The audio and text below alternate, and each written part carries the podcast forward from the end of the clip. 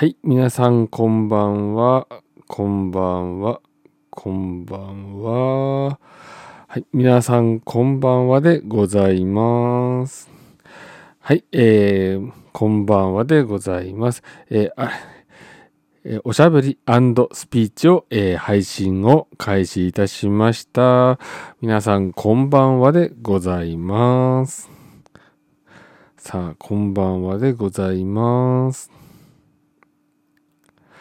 さあ、皆さん、こんばんはでございます。えー今回のおしゃべりスピーチでは、えー2021年5月27日に思ったこと、気がついたことを話していきたいと思います。えーどうぞよろしくお願いします。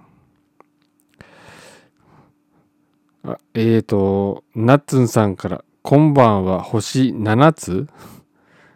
です。ということこんばんはでございます。はい、えー、では時間が1分過ぎましたので、えーこれから、えーおしゃべりスピーチを始めていきたいと思います。どうぞよろしくお願いします。改めまして皆さんこんばんは。おしゃべりスピーチの時間です。いつもお聞きいただきましてありがとうございます。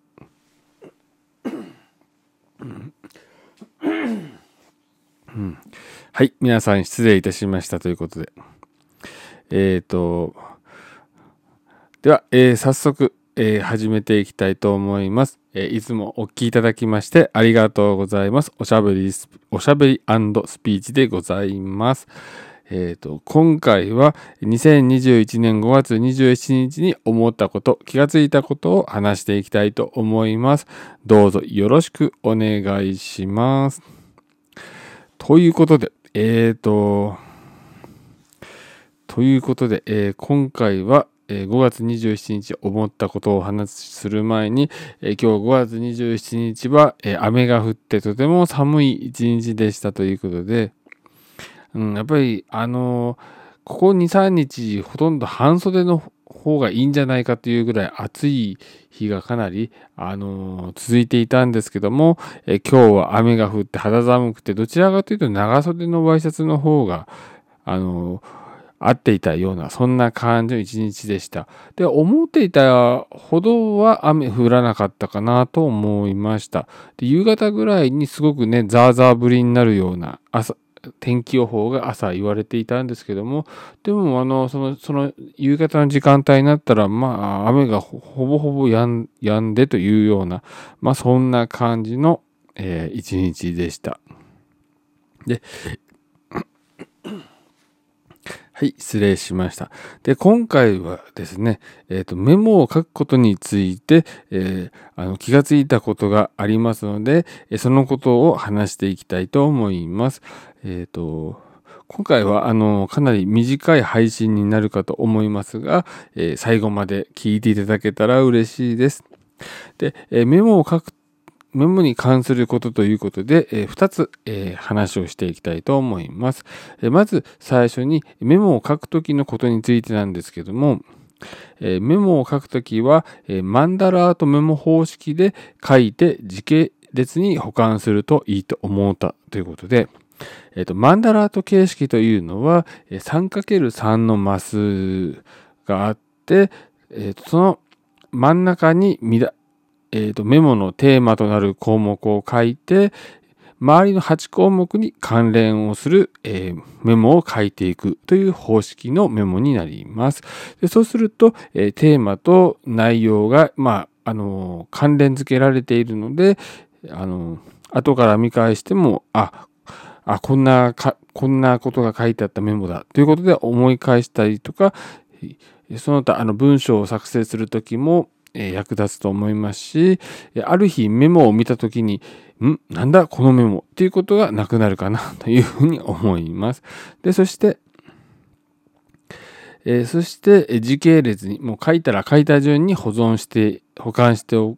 くというのがいいのではないかというふうに思いました。ででただあのアイデアを書き出しているだけだと何の進展も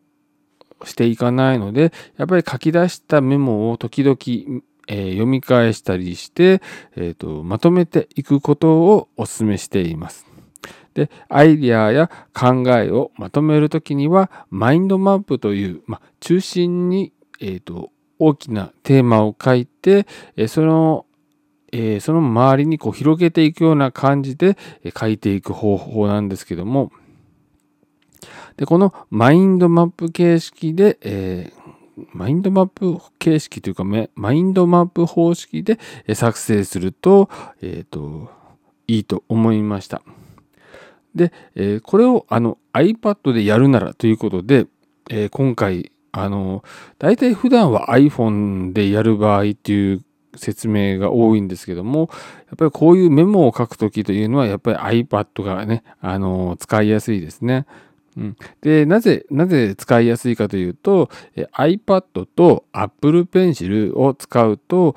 手書きで紙にメモを書いているような感覚で、メモを記録していく、書いていくことができます。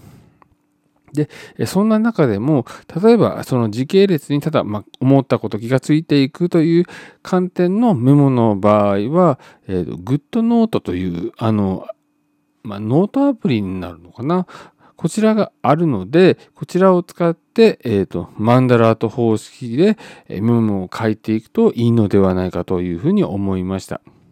で、あの確か GoodNote は有料アプリなんですけども、例えば、えっ、ー、と、純正のメモアプリ、こちらでも、あの、手書きのメモを書いて残しておくことができるので、まずはその純正のメモアプリで書いていってみて、何かこう、あこういう機能が欲しいなとかって言った場合には、えっ、ー、と、ノートアプリの方を試してみるのもいいのではないかなというふうに思いました。で、また、えっ、ー、と、まとめる方法なんですけども、マインドマップ方式でまとめるんですけども、えっ、ー、と、iPad 用に、えっ、と、マインドノードっていうあのアプリがあります。で、こちらを使って、マインドマップを作って、えーと、残しておくといいと思います。で、ま、マインドノートの場合は、えーと、iCloud にあのデータを保管するので、え、ー、と、iPhone だったりとか、もう iPad とか、あと Mac とかでも連携をさせることが簡単にできるので、えっ、ー、と、思ったこと、気がついたことをまとめる上でも、え、ー、と、大、えー、まとめていく上でも、こう連携が取れていいなと思いますし、あのあ、あの時のメモを見たいって言った時にも、あの